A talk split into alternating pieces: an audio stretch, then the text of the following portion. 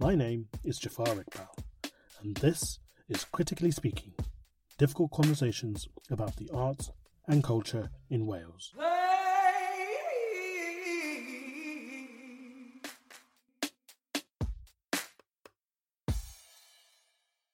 Before we start today's episode, I just want to say a massive thank you to everyone that listened to the debut episode, who liked it, shared it, retweeted it, posted comments about it. Over 500 people listened to that first episode, which is an incredible number for a podcast that has only just begun.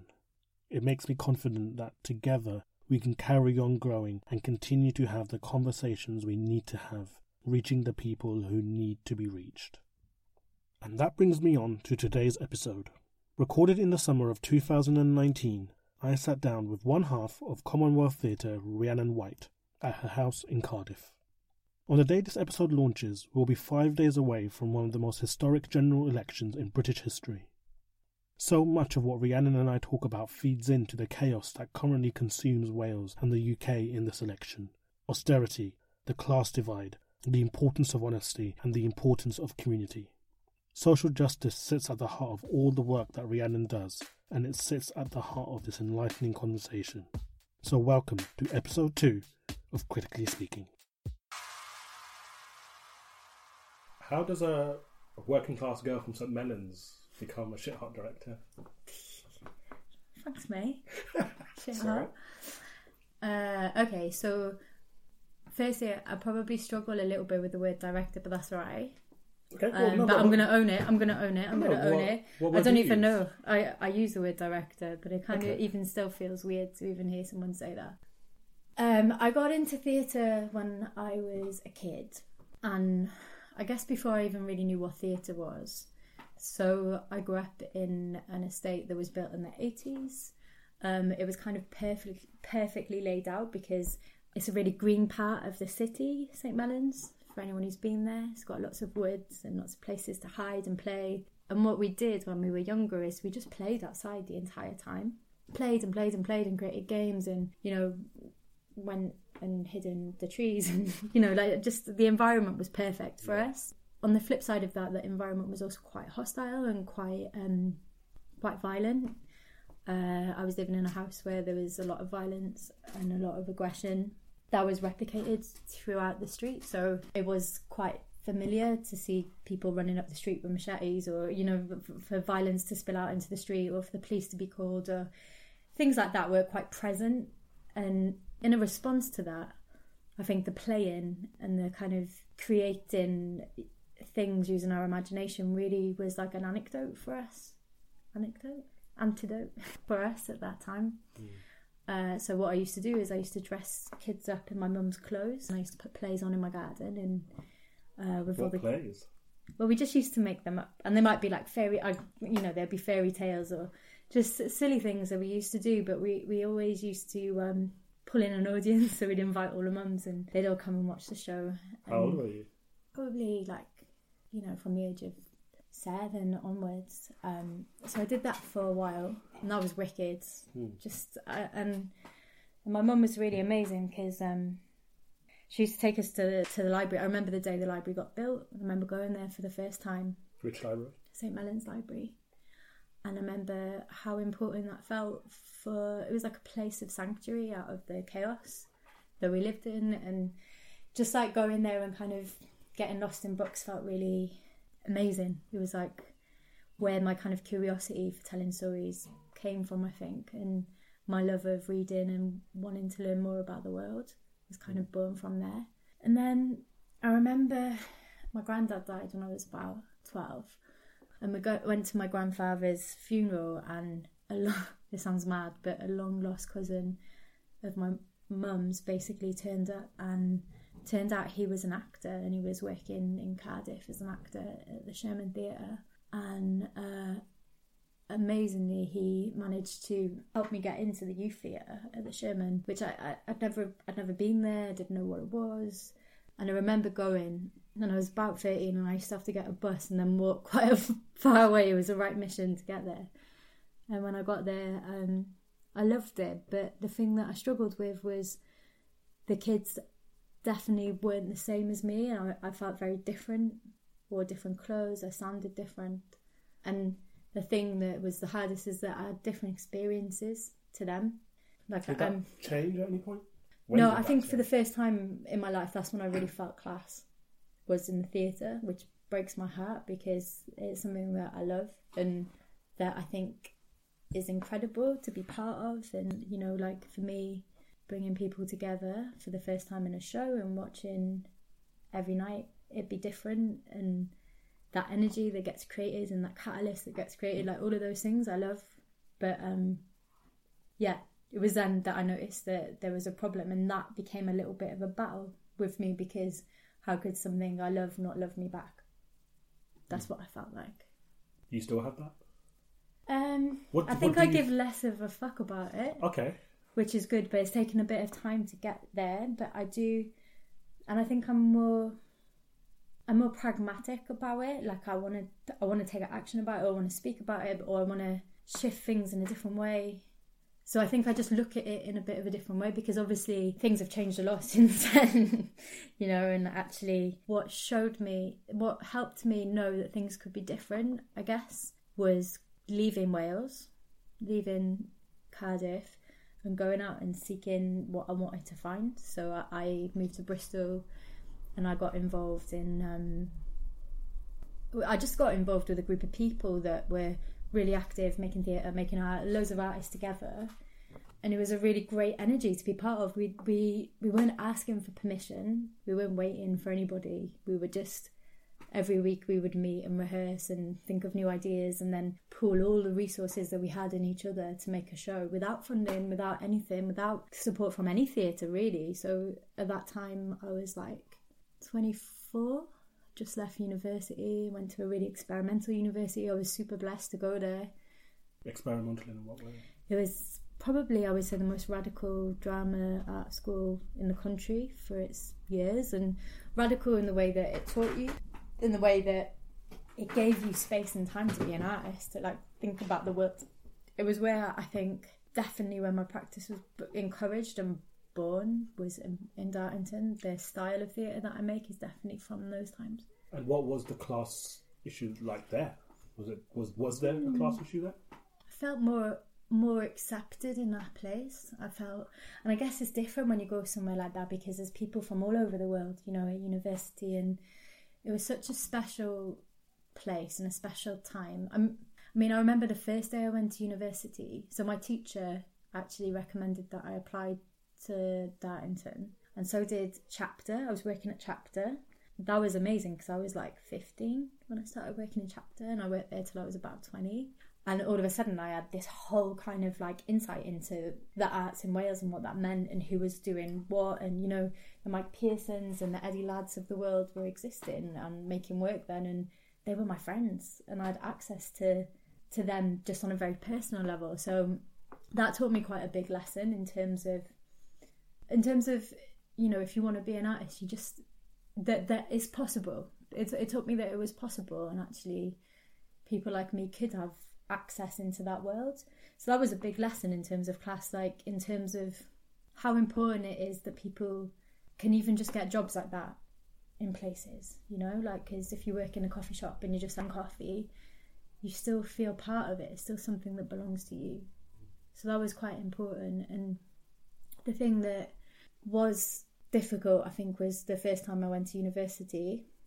I got dropped off by my friend who worked at Chapter because no one in my family had the the means to drop me off at university. And I remember going there with with him and everyone thinking that he was my dad. And that was quite a difficult thing because my dad wasn't there to take me or my mum wasn't there to take me. But I had to go with my friend and you know that that again for me was part of my history. So I think in terms of things like that experiences supported by my family or not supported by my family or not even being made possible by them that made me feel difficult but when I was there it was amazing Going back to like when you were a kid, why was making plays the outlet? Like, where did that come from? I think um, kids love playing. It was just the notion of play and creating and dreaming and I don't know, like from my experience of working with kids, I think kids just like creating worlds. I think the buzz off it. Hmm. It was kind of like fertile the location, the time, the energy, the the need, all of those things kind of lined up. How do you create worlds now? How do I create worlds now? Yeah. Most of the time, it begins with meeting someone or having a conversation about something we care about. So, I'll talk about a play that I made um, in 2013 called Our Glass House, and how that began was um, I got a phone call from Evie, who um, I founded Commonwealth with. She'd moved back home to Bradford to have a baby, and a woman, her next door neighbour, an ambulance got called for her in the middle of the day, and her husband had beaten her so badly that she'd nearly died. And Evie called me and said, I've got an idea for a play. I want to do a play about domestic violence. I want to stage it in a house. What do you think? Should we do it? Should we do it? Does this make sense? I'd known Evie for like seven years. We set up a theatre company together. And uh, when we met up in person and talked about it, I told her for the first time that I'd grown up with domestic violence and I'd also experienced it as an adult myself. And I'd never told her before, and I was like, "Fucking hell, that's that's something in itself that is so hard to talk about these things, especially even with your friends. You know, like even with yourself, it's really hard to admit to these things." So we had a conversation, and we decided that we had we had to do it on so many different levels, on the personal level, on the political level, and we thought the idea would work. That we could do a show in in a house and get houses from councils, and we could maybe base the show on interviews with people. And the process was really interesting for me because the first person we interviewed was my mum, which was quite something to do and quite an emotional thing for me. But actually, it was a really good starting point in terms of how ethically and responsibly and carefully we talk about people's lives and what we do with that information and how we take care of them and you know what does it mean to interview people about this stuff and working with my mum really helped us shape a process that I think is is supportive and generous and kind of careful with how it manages people's stories. Why is that the approach you took rather than putting it in a theatre? Because I think it comes back down to the honesty that I was talking about in the beginning and it's really easy for us to have our assumptions about what it might be like. And you know, I have an experience, I have a direct experience. That's something, but someone else's experience might not be the same. Do you think you could ever make a show that didn't have a social conscience attached to it? Hmm. Or is that just ingrained in you? uh, I don't think so. No. like I think I think that's um I think everything is political. I think everything. Is, I mean, it's political that I'm. I'm a, I work in theatre. That's political. Is it? I like theatre that's relevant, and I like theatre that speaks to people of our times. I like working with people who are new to theatre. I like working with people who are really well trained actors and dancers and mixing them together with people new to theatre. And I guess that I just I've seen what energy gets created when you do that, and that's what I love. And I just see so much kind of um, so much potential in those things. Like actually, I think that's for me my most favorite way of working. I think I would never say no to to stuff. Like I would always want to think about it because maybe one day I do want to make a Shakespeare. But at this time, in the present, in the state of where we're at with things, I want to make work that speaks to people and speaks to our time, and that has to be political, and it has to be engaged it's funny because you you you kind of with Commonwealth you kind of have one foot in Wales and one foot in England because you are a multinational company, yeah. I guess. you are like a venture capitalist. Basically, yeah, yeah, it's exactly Multi- what you are. Yeah. Multinational. um, I'm intrigued what you meant by working with people who aren't who are new to theatre. How do you compare how England approaches that and how Wales approaches it? Do you think Wales is good at working with people who are new to theatre? Hmm. I think both places are notoriously fucking bad at it, Mm. to be honest. And I think I think there's some people who are doing things super well and super interesting. And I think there's how I see it is that we have to be very, very careful with the way we make work and approach things. So I think like I'm deeply troubled by people who um, pop along to an, a place that they have no connection with, who start to kind of seek out stories, who then use those stories without working with people who own those stories. Often those people might not have any agency, but deserve, but uh, equally have lots of agency, but is being taken away by someone who has more than them at that point. Like what that means. Do you know what I mean? Mm. And I think sometimes it's pushed by both arts councils to kind of do this, like go beyond your what you're doing as artists to then reach this community, this community, this, you know, like the tick boxes to reach and achieve those things. But if we just send any old person into places to do that kind of work without knowledge, without respect, without any of those things, what kind of work do we make? But then, Sorry, that sounds really cryptic. no, but then arguably, aren't you somebody at first going into a place? Yeah, no, And not absolutely. knowing it. Yeah, so, absolutely, absolutely. I am, I am that person, but I think it's the way that people approach things hmm. that's different. And Commonwealth are renowned for, you know, our process and our way of working with people. So I don't think it's just about class. It's not just about me connecting with my people or my tribe. You know, I think actually it's about it's about being human and it's about uh, noticing and respecting what's there and seeing people as assets and seeing places as assets and also giving people an invitation to make the work with you. And time isn't. I hate it when people talk about time because you know you you know you could do a show in six weeks, six months, a year, two years, three years. There's never enough time to really understand where people come from and, and what that means. You'll never get there. You won't unless you come from there. Like I don't I don't believe that. It seems like a lot of your work is about what comes after, about Mm. the legacy that it leaves behind. Is that fair to say?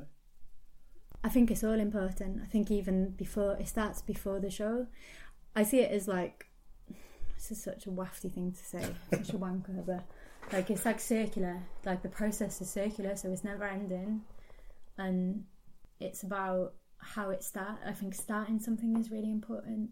I think the connections that you make, and you truly want to, you know, you truly have to want to be in that place with people and want to tell that story with them. You know, it's about co-creation. Um, and then that circular process goes, you know, it goes from a point of working with the people who are best set to tell that story to bringing in artists who are the best ones to, to make it look amazing and create the world that you want to see. To working with writers to working with the actors to then working on how the audience engage with it to working how the press engage with it because what we're trying to do is create movements you know? We're trying to you know trying to bring that into the consciousness of people and that's not like I want to bring the play into the consciousness but I want to bring the whatever we're talking about into the into the public sphere and then back again because then you're making the show you're meeting the audience and then what what happens in that place then is just as important it's not the most important thing but that continues because ultimately commonwealth me i want to see more people like me working in Do you the think there aren't enough people like you in the industry? Yeah. Because artists is it's always been um you know it the, the, in this country that arts is quite an elite thing. How do we get rid of elitism in theatre? We had a Sack 'em all. sack 'em all Yeah. across across the UK. Yeah. no, I'm joking. You're not Um, though, no. I think no, I think it's th- this thing, you know, like it's um I think that arts is fundament fundamentally run by um it's run by the middle classes. And I think power, when people have power, it's really hard to shift them. And like for me, like I've been in rooms where I felt instrumental to their vision. Like I'm the kind of token person who grew up on benefits or here's the girl who works in the States or whatever. I think it would be different if someone from that background might be in a position. I think it would, but maybe I'm wrong. I don't know. And a very good friend of mine, Hassan Mahamdallie, he talks about it quite well. And he, he talks about uh, the middle classes occupying those jobs and how difficult it is for them to give those things up. And he talks about that arts being colonised by the middle classes. I think it's always been colonized, and I, in terms of like the subsidized arts. So we're talking about the arts councils, the foundations, the trusts, the people who have the the money. Like, like we need money. We need money to to do the work that we need to do. We need money. So that's a thing. That's a real thing, and that's a really palpable thing between Wales and England. Like I feel the difference between the two countries and what that means. I feel that border is a hard funding border. I feel it. What I do know for sure is that the very the the incredible Raymond Williams, who's a bit of a hero to me, he said all culture is ordinary, and I truly, with all my being, believe in that statement because I I've experienced it. Do you know I mean? Like, and I I believe that the making of art isn't elitist. The making of art happens everywhere. Like I was doing it when I was a kid in my street without even realizing what that meant or what that was. But I, I knew how to do it. We know how to storytell. It's in our DNA. So I think, in a way, it's like how do you hold on to that and, and go deep with it and explore it and own it and make what you want to make without being answerable to anybody or you know, I don't ever want to be with a begging bowl outside the National Theatre in London begging for money to make a show. Like, I'm just going to do it. I think it's remembering that we don't have to ask for permission. And actually, if they're not going to let us into these roles in the future, then fuck them. We'll do it anyway, and we'll do it in our way, you know. But the reality is, is that they need us. they need us. Do you think everything that you've done in your career and you are doing and you will be doing is just you still doing what you were doing as a six year old? Do you know what I think it is? I hmm. think it's um obviously it was born from those times and mm. one thing that um I'm quite fierce about is is narrative and the way we tell stories and I think that that's been inherited from to me from the years gone by. I think it's more built on injustice and witnessing injustice and I think where it comes from is John Redwood, who is a politician in the 90s. He, he was Welsh Secretary of State, an Englishman. He came to my estate and he said, um, all the single mothers who live here should have their children taken off them and put into care. St. Mellons is a then female vice and women are just getting pregnant to have children. He said that? Yeah, he said that. He released a statement about the place that I lived in an area where, you know, Cardiff Council would put in single mothers there. They were doing that and there was a lot of single mums living there. But the single mums that I knew were super strong and, you know, bringing up three, four kids by themselves um, and doing it really well, you know. And then this guy who had no idea released this statement and it kicks off. It went everywhere, it went viral, viral in the 90s. but, um, J.K. Rowling basically like wrote a letter of support to the mums in St. Mellons. And I always I always say this. I always say like we have to be careful on what narrative we put on people you know, because he put that narrative onto my community and I feel it I feel that the shockwaves of what he said that last in a place like St. Mellons because I have lost count about the number of times that I walk into a place and I say where I'm from and then I get like numerous words back to me like that I just you know that me or that place don't deserve it's just a place you know like but I got it the other day where um I was in a training course and no teacher was running it and there was a room of 20 people and she went what school did you go to? I said oh Rumney High and she went that school made me give up teaching in front of everybody and then you're just like well it's a bit of a shit thing to say. Mm. do you know what I mean? Or I'm fed up of like oh that's rough that's shit oh that's this that's Beirut that's this that you know like what I, I guess it's like understanding the context of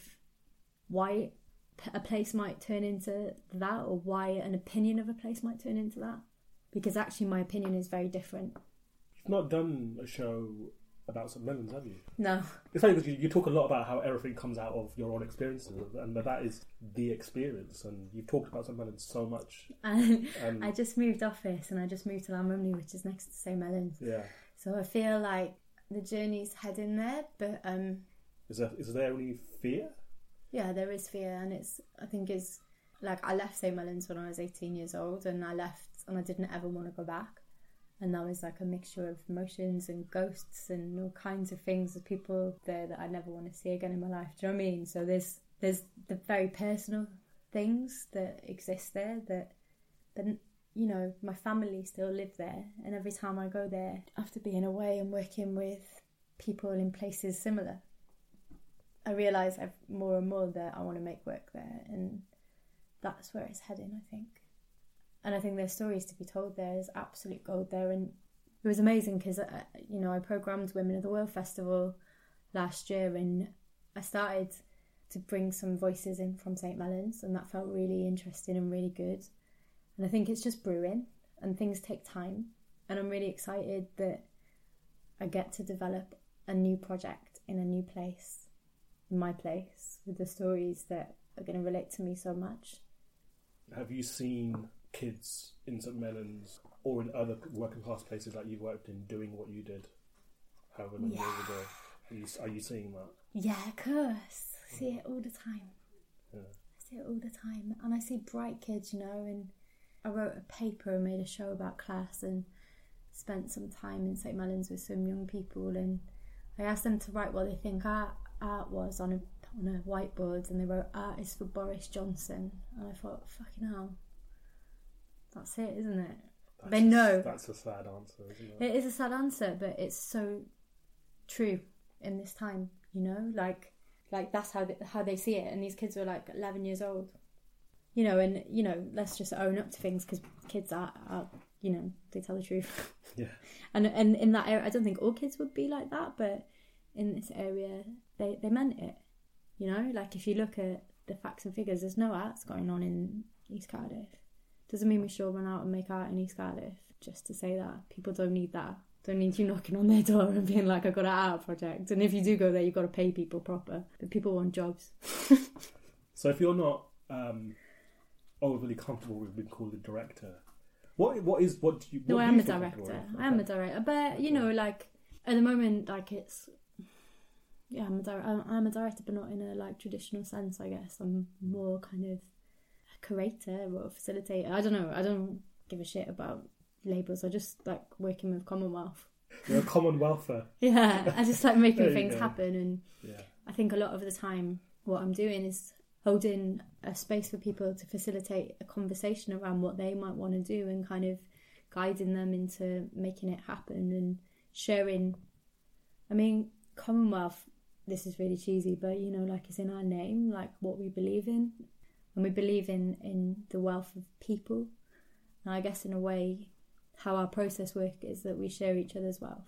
So if my wealth is all the connections that I've made, the networks that I have, the access to funds that I have, the ability to fundraise, the ability to, you know, create theatre in the way that I do, then that's what I'm bringing to the table. And the people that I work with have got a whole host of other things. So it's like a ma- mega collaboration of sharing each other's treasure. Sorry. I do. I do. And that's the end of the episode. Thank you so much for listening. Episode 2 was recorded, hosted, and edited by me, Jafar Iqbal. The podcast has been produced by Shane Nichols, who also provided sound support. I want to thank Rhiannon for giving up her time and her house for the recording, and of course, all of you for listening. Make sure you join the conversation by finding us on social media. It's critic underscore speak on Twitter, critically.speaking on Instagram, and you can search for the Critically Speaking Facebook page. We'll be back in two weeks with another episode, but until then, thank you, diolch, and goodbye.